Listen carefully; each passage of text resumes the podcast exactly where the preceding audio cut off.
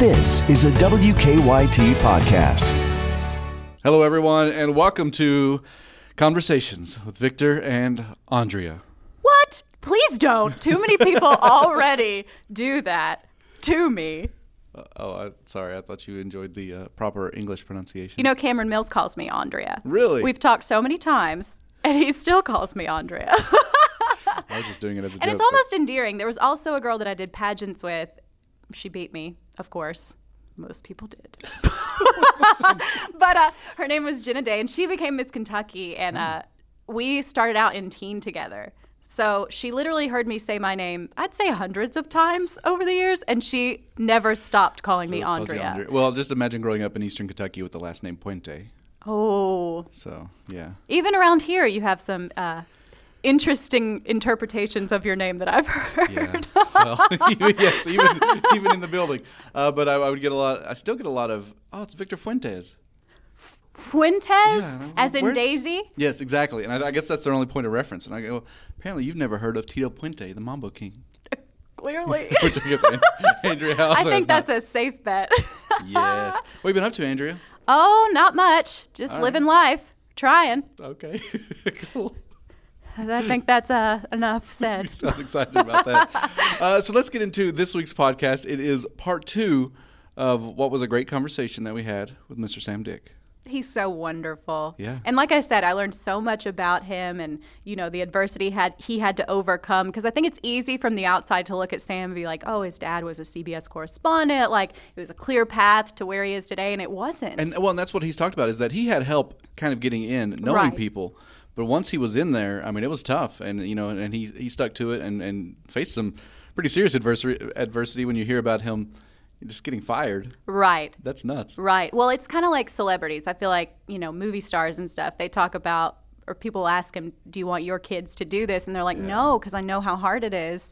So Sometimes when you see people do, get in and then they don't stick with it, but some of the good ones, like Colin Hanks, I'm a, I'm a big fan of his stuff. I and love he, him. You know, he obviously had his dad.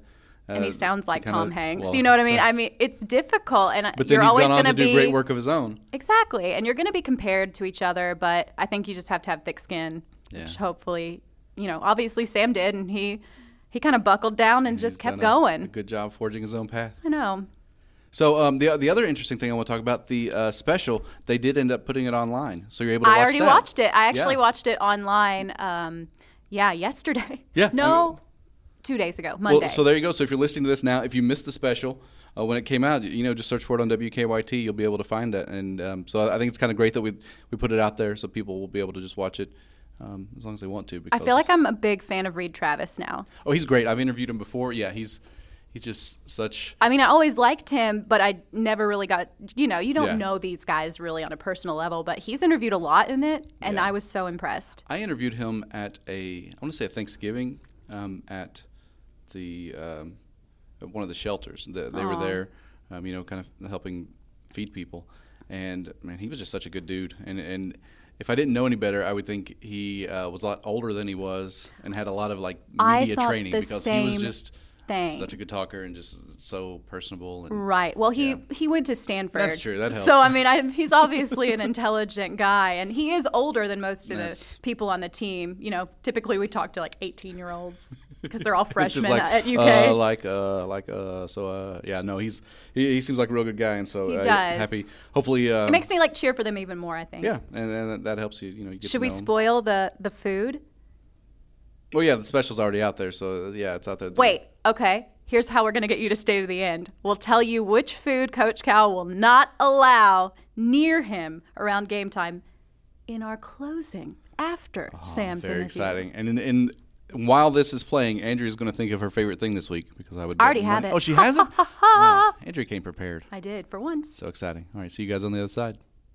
We are back with the one and only Sam Dick. Uh, Andrea looks real excited, and Sam's kind of scared now. I was like, I have to keep doing this. Have I not talked about myself enough? Well, that's I'm very honored to do it first of all, and I had no idea we are going to do two parts. And I'm very honored to. He's probably like, I need to get back to editing. He's like, No. "Oh, guys." No, No, that's a good good. thing. He's, he's, he's relaxed now. You can tell I know. because No, he's this is a lot so better than probably what I, I need to be doing anyway. This is more fun. well, they say when you're studying or when you're trying to work on something, it's good to take time off Yes. to just put Yeah. your brain on something completely mm-hmm. different. Yes. And it, you come back with a new perspective. So we Yes. are doing that for you. Thank you, thank you. I also know that there have been other times where we've talked to people, and afterwards I thought, oh, there, I wanted to talk to them about this and about this, and I, I knew there would be so much with Sam trying to get it all in one. You know, unless they wanted somebody wanted a two and a half hour podcast, that seemed kind of excessive. Okay, so there was a story this morning about two little girls who um, actually survived in the woods in California Yeah. for 48 hours, and they were in the 4-H club. I know you. One of the turn. first things that I Ah, I, yes. I loved about you, I just thought it was so interesting, was that you were an Eagle Scout, Yeah. not just a Boy Scout. You were an Eagle Scout. Yeah, What is yeah. that process like? It uh, well, I, I have to give my parents credit because I lived in Kentucky as a Cub Scout. Then we moved to Virginia and Atlanta, and I was a Boy Scout. And when I got to be about 15, I was a late bloomer. I finally decided girls and cars and sports. But my parents said, "Listen, you're a Life Scout." I don't remember the exact words, but they were the ones that gave me that gentle shove to say, "You really ought to get Eagle Scout." A lot of kids go to Star Life and they kind of stop, and there's nothing wrong with that. But uh, I needed that gentle shove. My my dad was an Eagle Scout, and uh, again, as we talked about in the other podcast, he grew up without a dad, and he grew up in sort of uh, poor circumstances. And I was always impressed that he was an Eagle Scout. And I've got his sash to this day, and I've got his Boy Scout book, which is kind of cool. So uh, they pushed me to go ahead and get the 21 merit badges and do my Eagle project. And you have to do it by the time you're 18, or it's gone forever. And so Andrea and Victor, the really neat thing is I'm really involved with Scouts now here locally. I help them out whenever I can. And I'm able to say to them, I am an Eagle Scout. You don't say I was. It's just something that You you, always are, yeah. carry with It's you. like president. but I, I think most of the public um, treats Eagle Scout as something pretty special, even if they're not familiar totally with scouting. So I feel very lucky and, and humbled that I had a community that supported me, because it's not just you. You, know, you have to have help. and I will say this: the uh, the really neat thing that happened actually was later.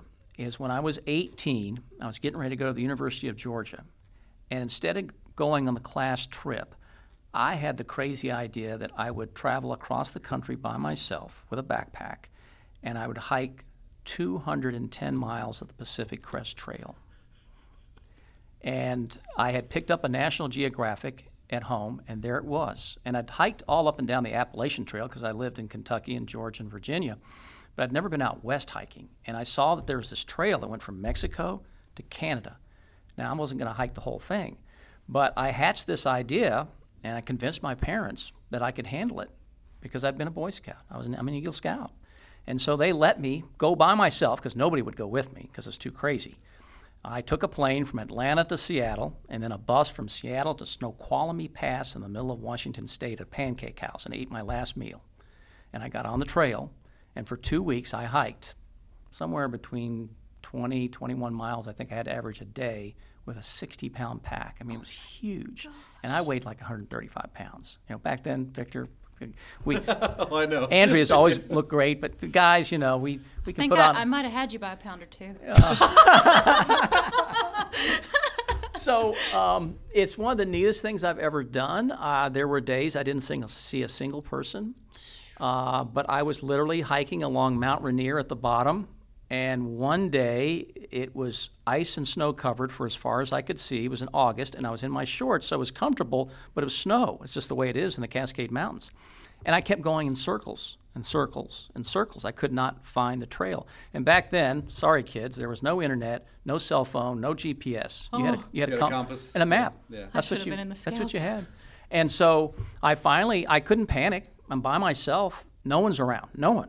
And so I thought, well, I'll just pitch my tent here on the side of this snowy hill, mountain, whatever, and sleep and get up the next morning and try again. And mm-hmm. sure enough, I got up, and almost immediately the sun had melted the ice off of a sign that I had missed. Ah. And I got back on the trail. But so I ate freeze dried, dehydrated food every day with you put boiling water in a bag and stir it up and eat it. That's what I was going to say. I was like, you can't pack that much food. No. Like, were you living off the land? So By I, the end of it, your pack's a lot lighter. Yeah. There you go. yeah. and I so I had a week of supplies, and then my mom mailed me the second week. I went through a little tiny, tiny, tiny, tiny uh, ski lift with a little post office, and there was a box waiting for me, and that was for my mom. And one more quick story from that trip. Um, I met somebody coming the other way, and we traded food because I was so tired of this beef stroganoff and spaghetti and all this different stuff and noodles I was eating. And so he gave me this big bag of prunes. Mm-hmm. Now, so you're out in the Now- woods eating prunes. normally, Yeah. normally I would not eat prunes, but on that day, a weekend, feeling like a mountain man, I just started eating prunes. And they're sweet. And I always tell the scouts when I tell that story, I, like said, fruit. I said uh, I was gas powered for much of that I day. bet you are. I, I think one of the things you realize, especially if you know what it takes to become an Eagle Scout, is just the dedication and then somebody to have that kind of follow through. When I was about 14 or 15, I went to a friend's ceremony who was becoming an Eagle Scout. I didn't know anything about it until that day, and that's part of it is them going through their projects and just everything, and you kind of gain uh, respect for somebody realizing what all they were willing I to do. I think you understand what a person is capable of. Like I probably wouldn't even think like, oh, I couldn't do that. But can. you can. You just have to learn those skills. And it was lonely, but I'd read a book by this guy that said that to experience the mountains, you have to go by yourself. and you got it. You're like, yes, I'm going to. Did you reach Nirvana? Ah, I don't know if I did or not. but you're, you're still into you're still into all that you know active little stuff right now. I mean, you, Well- you still you, s- you still do triathlons. You do Well, I, that kind of yeah, I've, stuff? I haven't done a triathlon in a year or two, but I did that for a while. But the funny thing is, I took my son when he was eight, a long time ago, to a Cub Scout camp out at the horse park. And about four o'clock in the morning, I thought, I'm out of here. I'm not sleeping in this tent. I'm not sleeping on this air mattress. Son, your leader's here. You're staying. I'm going. And so I walk in about four o'clock in the morning. Noelle's still asleep. My wife. I'm like, you know, I'm done. You know. I've, d- I've done it. Uh, you know, I lived it, and I'm kind of like nothing that. Nothing else to prove. Yeah. Like that camping now. You know, we camped so much in Powell County growing up that after a while, I've gotten older. I'm like, you know, Yeah. I'm an adult. I'm Yeah. good. Yeah. Yeah, that's So- awesome. So one of the things I wanted to get into. Oh, did you want to?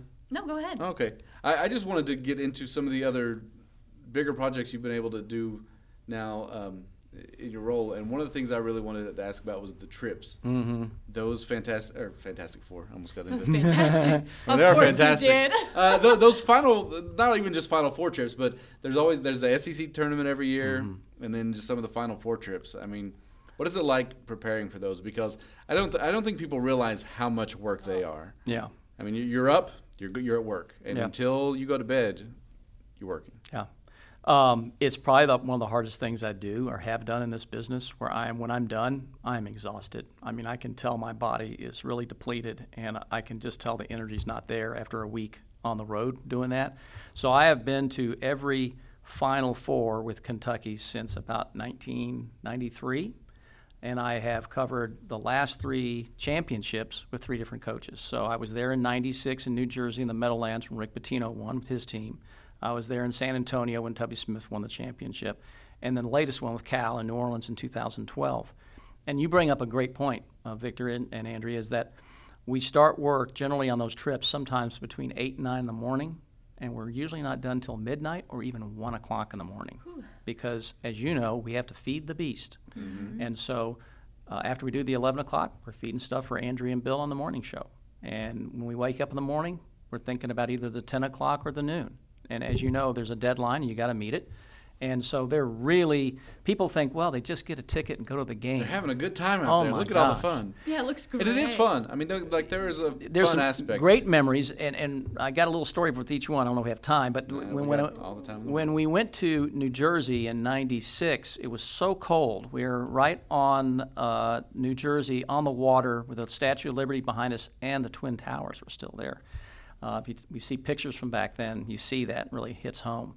Uh, but it was so cold, I had to go get long long johns for everybody. I remember that. Barbara was freezing. She's talked about that before. probably has.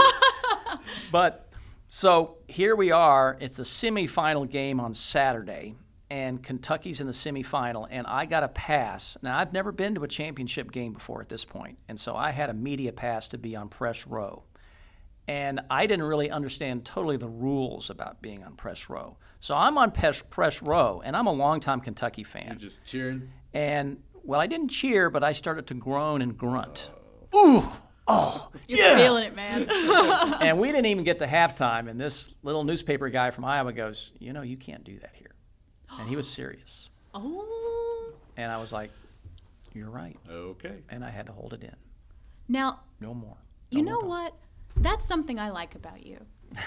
It always, you know, you've been doing this. Andrea for, would have snapped back at it. That's what she said. She should have been like, "You don't tell me?" me what to do." Instead, Sam goes, "All right, let me consider the oh. situation." But Sam, you're always so enthusiastic about everything you do. You know, some people I think they get so burnt out. I mm-hmm. don't sense that with you at all. I feel like you still enjoy it. I mean, literally, you just put together an hour long special. Like, mm-hmm. if, if you didn't want to do that, no one's going to make you do that. Yeah. Well, I want to, and and the, the special. I mean, I really want to make it great for the viewers, and and I also want to make it great for the station, because it, it hopefully will open doors to other things, but also just the fact that this is our station, this is our people putting together something really special, and it needs to be top notch. And it's UK basketball, which, as you all know, uh, is is revered uh, in Kentucky by most people. So um, yeah, that, that gives me energy. And then to go on the final four trips, and, and I do get to, to watch the games, most of them, though, by when we get within five or six minutes of the end, I'm racing out to the live shot Yeah. with, uh, in this case, the last one with Amber, and uh, getting ready to go on. So we almost miss it, but we're listening on our phones. Uh, in 2012 with Cal, before the game in New Orleans, we were on a huge, you all have seen them, these huge metal and steel, um, uh, what do you call them, scaffoldings. And there's TV crews all lined up all the way down. And there's a storm Ooh. that is gathering around us. And we keep going and going, going live, and going live. This is early standing on metal, No Yep, big deal. We're standing on metal, and we're pushing it, and we're pushing it. And we're on live. This is before the game, and all of a sudden, this police officer, this woman, comes running into the parking lot and goes, "It's here! Get out of here! Get down!" And we look, and we see that lightning. Oh, gosh. Yeah. Well, we were fortunate. Uh, our dear late colleague and friend Tom Bennett had rented an RV. And so, unlike some other stations here locally, we had a place to go. So we rapidly, for the uh, sake of our lives, but we're also thinking we want to be back like live the on the air. yeah. So we're getting all of our tripods and equipment, the lights and the extension cords, and we set up inside this RV. And we did the rest of the night in an RV. At one o'clock in the morning after the game, I went live to Gabriel Rojas, who now I think is in Dallas as I well. know him. I will remember this shot forever. And I pitched to Gabriel, and he's got like six or seven, mostly college age students. Uh huh. Andrea, it's live. Uh-huh. It's one o'clock in the morning. Kentucky's won the championship. That is a terrible What combination. condition do you, what condition do you think these students are in? Inebriated? Yes. well, the, the weird thing is, I had what we call IFB. I could hear Gabriel, but Amber and Rob were not hooked up to that. So they couldn't hear what Gabriel was saying, much less his guests. Well, I could hear. And I guess the guy either grabbed the mic or took the mic or whatever and basically said, This is blanking crazy. Oh. He used the big bad word. Mm-hmm. Drop the bomb. Fudge. Only it wasn't fudge. Christmas story. and that went out live on the air. Gabriel quickly threw it back to Oh, me, gosh. and I have kind of a stunned look on my face for a second, and I go. I think from what I remember, I said, I said, well, I'm, I'm sorry that that just got out over the air. Of course, Amber and Rob are like, what the heck is going Don't know, on? Yeah. Later, some late night talk show host Mm. took that, of course, and played it and said, I don't understand why those Kentucky people were in that, that motor home or something like that. You know, he had no idea why we were in there. But yeah. Live TV, don't you love it? Oh, my So, so then you were also um, for T- Tubby's championship. Mm-hmm. What Yeah. was that one like? Um, well, that was neat just from a personal standpoint because we were doing live shots in San Antonio, which is a great city, or was then at least. And um, we this was before the game, and somebody walked up, saw me doing a live shot, and said, "Would you like to go to the game?" And I didn't have a ticket. I was like, "Are you kidding me?"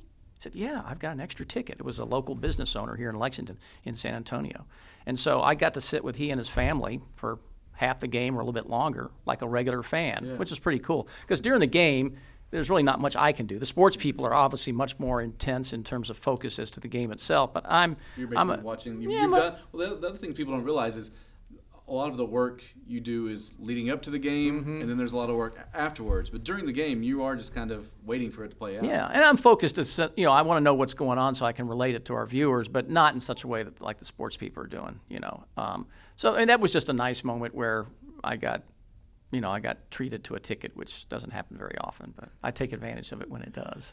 And so then it's obviously different when you're going to new cities. But um, for the SEC tournament, I mean, that kind of rotate like you. I've never done that. You you haven't been. Oh No, I no, missed that. No, Okay. they've left that for that- everybody else. I guess I don't know. I've always thought that one day, if I'm ever not doing this, I'd like to go do that as a fan. As a fan, but I, I that have, one looks fun because it seems a little less stressful. seems a Yeah. little lower key. You're on a smaller stage, but it's still yeah, UK fans traveling. but I've never done that. So, um, yeah, so I guess I have to wait for the next Final Four. I don't, I don't know. At least you get to go in the big ones. So anyway, but I will say this: uh, this is going to really date me if you don't mind. But when I lived in Atlanta, I was like 14, 15 years old, and I was a big UK basketball fan because of my dad, because he grew up in Bourbon County. He's a UK grad and uh, went to school at UK, and got his bachelor's and his master's in English, and and so I always had that connection. I was born in Lexington, and this is going to sound really old school, but back then most of the games were not on TV, and there were only three networks and PBS. That was it. You know, in terms of TV, you had four channels. So in Atlanta, what I would go out at night is I'd go to the car in the driveway and I'd tune in WHAS radio AM and I'd listen to Cawood Ledford call the game on the radio. That makes me sound ancient, but that's how much I loved. That makes me grown- feel nostalgic. Yeah. Honestly, I mean, like that- I think that's cool. And he's a, he was a legend. I mean, he was a master, you know, broadcaster. Mm-hmm. And so you hung on every word, and you just sort of, you sat there and you visualized the shot he was talking about, or about the turnover, or whatever, because you couldn't see it. But that kind of really fueled my love for it. And then when I went to Georgia, I actually was in a fraternity, and I don't know why they didn't kick me out because I was cheering for Kentucky when Kentucky came to town. You're a brave man. And yeah, and in 1978, my senior year, Joe B. Hall won his, his, his championship. And so I felt like I was pretty cool stuff. that is cool. All right, so you know, Cawood born to do what he did. Yeah. Here's something I find really interesting. I think you were in a conversation with Jim Caldwell, and he Uh-oh. told me, "Oh, nice." I know. All Those had to say. conversations can go uh. south quickly, but this one doesn't. Okay. But he said something interesting that you told him, and that's that you're an introvert. I think people would be really surprised that you're kind of you're shy, Yeah. but you're a public figure. I mean, everybody knows you in town. I know, or I think they do, and they're usually they're always nice, which is a, a great blessing. I mean, it really is. People are so nice. Um, I mean, almost always have nice things to say about our station, about you all, about me, and everybody I work with. Um, yeah, I you know, I've, I've had to learn the public speaking part of this job. I've had to learn. You know, I'm not a great speech maker. I've learned that, but I'm more of I want to be a storyteller. And also, it comes down to this, Victor and Andrea. I feel like when I'm talking to a group, what is in my heart? What do I feel passionate about? And then I'm going to speak honestly and more more easily. Uh, it'll be it'll be a more interesting talk if it's something that I've experienced that I feel strongly about, versus just writing some great, you know, worded prose about something that maybe I, I'm not connected to. So I've had to learn that part of the business, and and um, yeah, it's it's been a learning experience. It's been a journey, Yeah. a good journey. And it's also been an experience of, I guess, just watching so many people come and go. Some of them obviously stay for longer, and then some of them, you know, move on to. I think I'm on co-anchor number five or six, uh, but Honestly, that's better than most places. You know, we have in some 32 longevity years, here. Yeah, it really is. Yeah. It really is. I think news director number one, two, three, four, Mm-hmm. and general manager number one, two, three, four. So that's. I always tell people, I get that's an example of how stable the station really is. Yeah. Do you count me as a co-anchor? Um, I have co-anchored with you before. well, I, think for a greater, I'm kidding, greater I'm kidding, I'm kidding, of, I'm of kidding. duty. but I remember the day I came in for my, I guess, audition. I don't even know if that's what it was since I called them and just said, "Hey, can I just come like show you what I can She do?" her way into no one invited station, me for an interview. I'd kind of asked for it, but I got to sit next to you, Oh. and it was so intimidating. Oh gosh. But you were so nice. Like I, that quickly left me because you made me feel so comfortable, and that's a testament because I guess you've you've dealt with that before. You've welcomed Yeah. a lot of new people, and Yeah. you do a great. I'm really a job at that. 50% guy. I want my partner, no matter what their experience, to share. And, And not everybody's like that. Yeah, I really want it to be that way in, in every every way. And and and I know Victor, from your standpoint, you've fought to get where you are. Um, you know, I don't know the whole story, but I've heard pieces, and I've been very impressed with. And you fought from Bowling Green. I mean, you have to in this business. It's it's a business where a lot of people would like to have our Yeah, jobs. I mean, that's the thing. If you if you want to, yeah, if you want to advance, you have to make. You got to be determined and focused, and, and also be not cocky, but but you have to have some confidence about yourself. You know, that's not easy. No, it's not. It's been it's been interesting watching just all the uh, on top of all the different shows being added.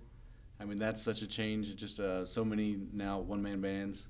Um, so many people, you know, just doing all their. Own. Well, what's that been like for you? Watching I started with typewriters and film. I mean, well, uh, Can you imagine? well, you did, and think about the live trucks that we used to have. Oh, my I, When I tell people I used to run my own live shots, I would set up the truck, the mast, you know, watch it sway in the wind, and, and now I just I have a little backpack that I press a button. Well, the camera equipment back in the 70s in Florida was so heavy that you had a second person carrying the recorder and the battery. God, my gosh, the battery I mean, that's was the thing. You look at this little huge bitty thing we're recording into right now. Oh my gosh! And then you usually sometimes you'd have an engineer to set up a live shot. Um, so it's really changed, and and no social media back then. Yeah, I we mean, print out directions. They'd And hand me a big stack of directions and be like, "Here you go. Here's where Yeah. you're No. GPS back in the day. and, and with film, once you cut it, you glue it back together. But I mean, it's it's cut. I mean, you I always feared that. I was like, gosh, once I cut it, it's like, okay, what do I do now? I mean, if there's a mistake, it's everything's advanced so much. But I don't know if we how much time we have left. But uh, you know, probably the, one of the biggest stories I've ever covered is Comair, and um, that um, that was a a huge moment for the station, and in fact, that the dignity and uh, the professionalism that the station covered, uh, what I consider probably the you know the biggest disaster I think e- easily in Kentucky that I've ever covered, and I'm really proud, despite uh, the, the the subject matter was horrible. You, you all were on within. I mean, how quickly were you all on It was a Sunday morning, and I got a phone call. It's never good when the phone rings at 6 a.m. on a Sunday, and for some reason I was up. Our news director had only been here like two weeks, Robert Thomas. So imagine that. And I'll never forget, he called, and I pick up the phone. I have no idea who's calling at 6 o'clock in the morning. I was actually up for some reason.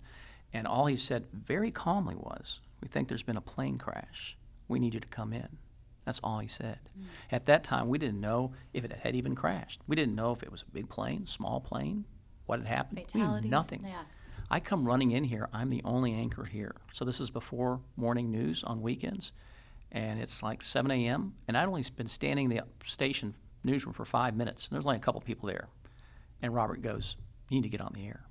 Hmm. I'm like, "Okay," but all I know is there might have been a plane crash. So I'd go live on the air by myself with that one little something. And from that, people started coming in, and of course, it was a team effort. But um, That was a rough day. I was a photographer at the time. where did you go first? Um, Keeneland. Mm-hmm. because we we first actually I take that back. We went to the airport, and so because I was on call that weekend, but I worked weekends anyway, and I remember I just got called in early, and so we we pulled up. We were outside the airport, and then they ended up saying no, you can't see anything from the airport anyway. So they moved us over to Keeneland, and I remember standing there whenever they they had the briefing and they came out and they finally said, you know, it was a plane. There were 49 people on board.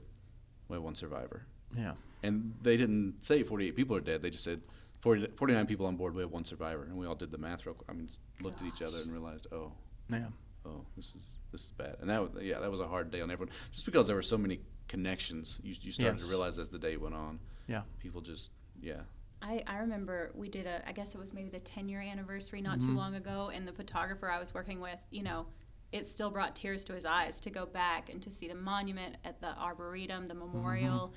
I mean, you probably were one of the people, you knew someone on there. Or if you didn't, you knew someone that did. Exactly. And Yeah. and and that's exactly what Barbara was my first co-anchor for the first four or five hours, and she said that to me during a break. She said, "Sam, if we don't know somebody on the plane, because at that time we didn't really have any many names, you're going to know somebody who knew somebody." And I held it together really well until about two or three o'clock in the afternoon. We'd been on since seven. My wife and daughter walked in the studio to check on me, Oh, gosh. and I almost lost it Yeah. because I saw them and I thought how easy it would have been for them to be on the plane, Oh, yeah. you know? So, um, but on a little bit more higher note, I am very proud of the work we did that day. It was a very, very important moment in the history of the community. A tragedy beyond belief, but still important. For, as journalists, that's what we do. We have to, and, and we really tried not to speculate, and we tried to be factual. And um, and then you have to be careful because people listening are waiting to hear. And and that's one of the most difficult things about this job is not taking it home with you. Mm-hmm. because it is very easy to do that. It on- is, and yeah. obviously that was a huge tragedy, but we deal with little tragedies every day. Sure we to do. Just to just Yeah. leave that, here. And when there are brighter moments, that's when we jump on them and have some fun. Yeah. And we Exactly. smile You and have we take to. advantage. You have to, because otherwise we would just go crazy. Right. so you talked about, you know, there are things like you're able to do public speaking well when you're passionate about something. Well, I think it's well. They keep asking It me back. well. I'll say it. I'll say it for you. So since you're a humble man, but uh, what are the things that you're passionate about? What are the things that you do like to talk about? I know your health is something that Yeah. a lot of people Yeah. can relate to. Yeah, And you've I've been, been through really prostate good. cancer, um, and I decided after a couple weeks after I was diagnosed, I'd be public about it. Mm-hmm. I'm already a public person, and it was a decision I made. I didn't have to do that. I just lost my dad to prostate cancer, and then within a, a month, I found out I had prostate cancer. So it was a really, wow. Uh, and so um, I went public with it, and it's probably one of the better decisions I've ever made because ever since then, I still have people, not to the extent, and this was uh, eight, nine years ago when I went through that. I still have people come up to me, and it's funny how they will do this. They'll, they'll come up to you and they'll go, "How you doing?" Which is code for how you, how you yeah. doing since how you doing since prostate cancer. They don't say those words, but they honestly care enough to say that to you and say, "How you doing? You doing okay? How's your health?" Sometimes you'll hear that, and it'll be in a grocery store, a hotel lobby, and then sometimes you'll have a guy come up to you and say, "I need to talk to you for a second. You know what you had? Yeah, I'm dealing with that." And so you talk to him. and I never say, "Well, I'm an expert." I always talk about my journey, But you have your experience. but I have my experience. And so uh, back for a few years there, I was talking to wives, girlfriends, a lot of times because the guys, as you guys know, Victor, I don't know if you're like this, we don't really like going to the Oh, doctor. know, we don't like getting probed and checked and blah, blah, blah. And it's only because I did have my PSA level checked every six months in my 40s. You should wait till you're, you can wait till you're 50 if you're a guy. But if you have any family history, like a father, a grandfather, or brother, you need to be checked. And it's a simple blood and urine test. And, uh, and so I was being checked, and it's one of those tests, my last year of my dad's life, that uh, my PSA number doubled. And it didn't mean I had cancer, but it was a red flag.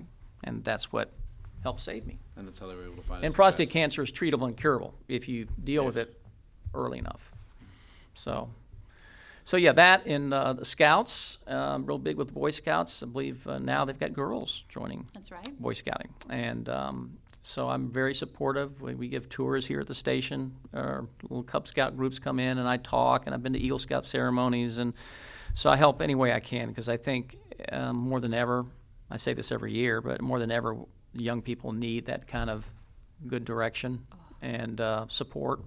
Uh, so I'm happy to be a part of that. So those those would be two things, I guess.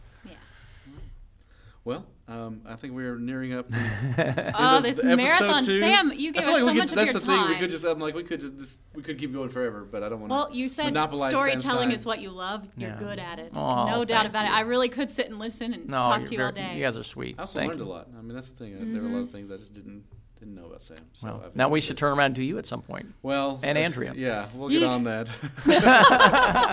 we'll see. We'll get there eventually.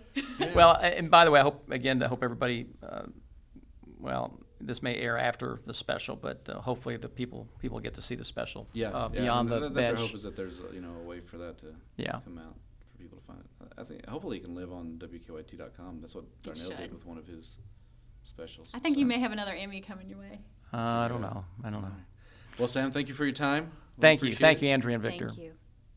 So there we go. Good conversation. Interesting hike. Oh my gosh. Is that not the craziest thing in the world? The whole time I was thinking about that James Franco movie where the guy goes, uh, 100, 127 hours. yes, I didn't remember the number of hours, but I know it was a lot of hours. It was like 48 hours. yeah, where he has to like chop his own arm off. 27 You know, days, that could have gone 27 dresses. so wrong. Yeah. Did you just say 27 dresses? I was seeing if you were going to catch that. oh, I caught it. I caught it. Anyway, could have gone so wrong, but apparently it was really good for Sam. Yeah. Good for him. Good for him. And, I would uh, never. tell us about the food, Andrea. Okay, so thank you for listening to the end of the podcast. Hopefully, you didn't just fast forward, which is the obvious thing you could have done. That's what I would when do. I'd be like, I'm not listening to I goobers on the other know. That's like reading the last page of a book. Do you ever do that? I think um, It's would. so tempting. I think they would have had th- thought that the payoff would have been worth it for them to fast forward to the end. and they're probably just like, yeah, I'll get there. Oh my But no, gosh. I, I never go to the last. You, I don't either, but that's some a people temptation? do. I don't think it's tempting at all. Sometimes it is, That's like depending on fast the. forwarding to the end of a movie. I agree. It's no- not a good idea, and you regret it instantly, but it is tempting. No, it's okay. You and I have different ideas of temptation. I couldn't even imagine doing that. I'm sorry. Okay. Anyway, what was the food?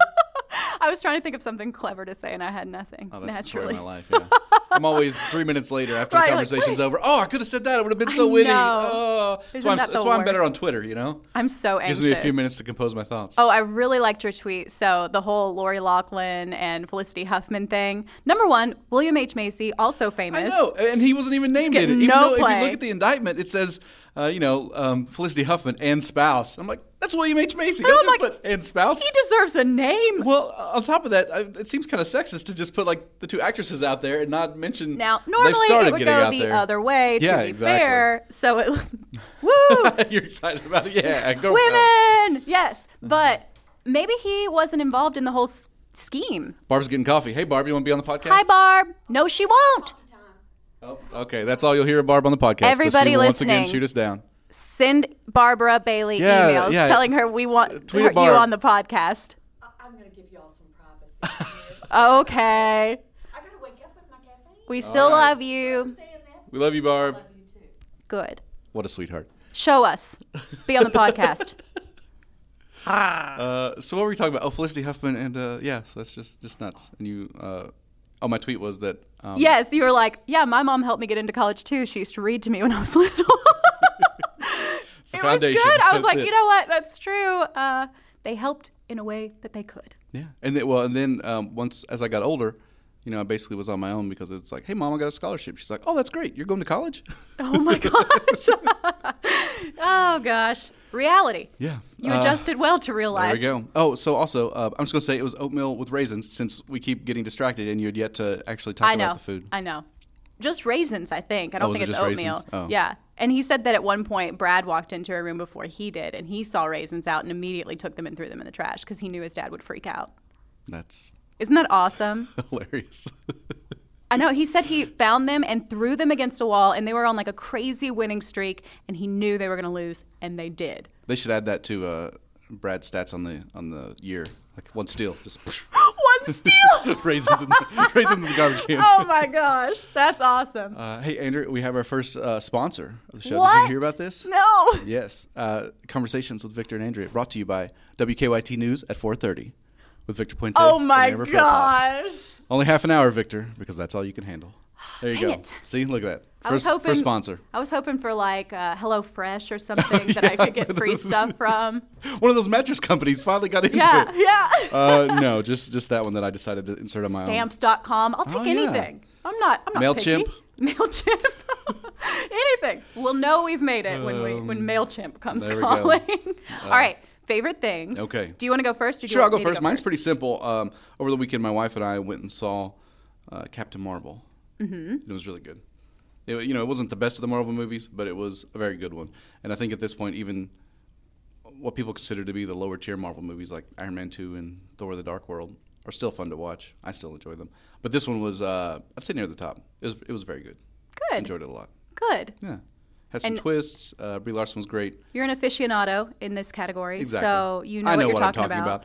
Uh, Samuel L. Jackson was one of the main characters in the whole thing, and he was de-aged, so he looked like he did in the '90s. Oh my gosh. Yeah. How cool. What? They can do that? Well, I mean, Benjamin Button, I guess. Yeah. Well, they did that in um, Iron Man three, maybe Winter Soldier. One of them, they had Tony Stark look just like he did in the '80s. That's so Well, crazy to me that Robert they Downey can Jr.. do that. Yeah. That's awesome. I wish they'd do that for us. Yeah, well, all I ever get told is, "You look a- so much smaller in person. You're so much prettier in person." I think they first really did it in X Men three when they did it with uh, Patrick Stewart and Ian McKellen, but That's awesome. it didn't look quite as good as it does now. Now it's we just look fatter and uglier on. TV. Yeah, no, I am. I, I'm definitely aging in reverse. Oh, that yeah. Yesterday I was outside of Frankfort and a lady. I see her. She was she was walking by and she looks at me, and she says loud enough that I can hear it to somebody. He looks bigger on TV. like I don't know. I mean, they say it to my face. So that's good. All right, yeah. So uh, Whatever. my, but I don't know if she meant fatter or taller because I'm 5'11", so I don't know. how much taller? Mm, I think she meant I am. fatter. Probably, yeah. No, I was like, oh, I guess. At she- least that's what they mean for me, typically. so, so that's my thing. Uh, yes. Now back to our digressions. Um, Captain Marvel. all right, what was I doing when you came to get me? When you came to fetch me this morning? I think you were watching The Bachelor. Exactly. and it has something to do with this. Okay. So, the fence jump. Have you heard about the fence jump? I think I have seen maybe a meme of it. Yes, that's my favorite thing this week is all of the fence jump memes and the fact that this is just everyone is talking about The Bachelor even if you don't watch it and you look down on the people who do, like myself. It's everywhere. I heard it on NPR. They were talking about the fence jump. Terry Gross is talking about the fence jump. I was just like, Well, what world are we living What in? What caused the fence jump? He just got tired and, and hopped No. the fence and took off his mic or something. That's what I. I'm not done with the finale, but I'm pretty sure I know what's going to happen. Maybe I saw it on CBS this morning. But the girl that he wanted to pick in the end broke up with him. Oh snap! Yeah. That's not how it's supposed to go. He's supposed to have his choice of all the fillies right up until the end. Okay, here's the moment. No matter how emotionally damaging it may be to each of them, and how freakish it is that their families are going along with it. Sorry, continue. Okay, so there was a moment in this breakup that I'm shocked took this long to get to, but s- the producers brought in her dad, who, you know, they had just met him, and he was just like, You're not ready. You're obviously not ready to get engaged. Like, what are you doing? And, you know, she was very susceptible, obviously, to his opinions and what he was saying. And she, that night, after talking to her dad, broke up with Colton. And when she told oh, him that she had spoken to her dad, he's like, your, your dad was here? So in that moment, he knew the producers had flown her dad out to have this conversation. And it's like he realized everyone around him was They his were all against him. Yeah. Yes. Can you imagine that feeling? I mean, there was a, just this moment in I his face where day. he was just like, I'm a pawn. They don't care. And it was just like, oh my gosh. It was it was the most real I've ever seen reality That TV get. intense. It All was right. amazing, but it sh- he ended up breaking up with the other two girls who were both, you know, all in with him and going back to this girl who's still like she's not even just saying no to an engagement. She's basically like just saying, I'm I don't know sure if I'm I can get there. Like, Yeah. I don't even know if I'm that into you. And he broke up with these other two girls. Just, it's nuts. Well, you wouldn't want to continue on a, a relationship with somebody else anyway if you're that. Right, right. I mean, I get it. I get it. But it's just, The whole premise is horrifying. yes. but I'm sure it does make great television. Yes, train wreck. And this has been the worst wreck of them all. it's been amazing. But entertaining. I mean, All right. Well, our recommendations this thing this week are um, one piece of media that empowers women and another one that objectifies them. So there we go. Uh, Captain Marvel and The Bachelor. so unfair. I do not like how you just summed that up at all. I am well aware I would never be on the show. I wouldn't. I already know I'd be miserable. I'd compare myself to everybody and I'd be miserable and I'd probably say something bad and they'd paint me to be awful. They call it what is it? Phantom phantom edits or something where they, you know, Oh, take make one stuff- part of this sentence and put it with this they make and sound horrible. Oh yeah. I just don't trust yeah, anyone that much. really that real about reality TV. True. Anyway, All right. Well, I'm glad you enjoyed that, though. Um, you know, I've definitely there've been times. honestly, it was just the fact that it was on NPR. That's what really got me. Uh, th- there have been seasons of The Bachelor where my wife was into it, and I would get caught up into it too. So I know how easy It it is. happens. Yeah. I understand that it's not the best concept. And then, then I think the next season after that, I was like, "Oh, The Bachelor's coming on." And my wife said, "No, I don't want to watch Not it." this time. And I, I said, "Oh, okay." And I was kind of disappointed, but then we uh, we got past it, and it was all probably for the best. More guys like it than you would think. Oh no, I, I I think a lot of guys like it. Well, yeah, it's just like 30 beautiful women. Yeah, I get it. Uh, okay, well, Andrea, that was fun. Uh, I'm glad Always. We, our conversation with Sam was good, and I'm I'm glad you know. We'll keep working on Barb. yeah, yeah, I'm glad uh, you. Again, that may be the most you hear of Barb on the podcast, but uh, at some point, it is our goal to win her over. So yeah, tweet at her. Andrea, where can people find you on Twitter if they want to interact? And At Andrea WKYT. all right, and I am at the Victor Puente. But you can also uh, we have pages on Facebook, so feel free to search that up. Or uh, you know, if you just see us out in public, tell us how much bigger we look on TV. You- that's, that's something people do too. There you go. We'll take it. All right, bye everybody. Bye.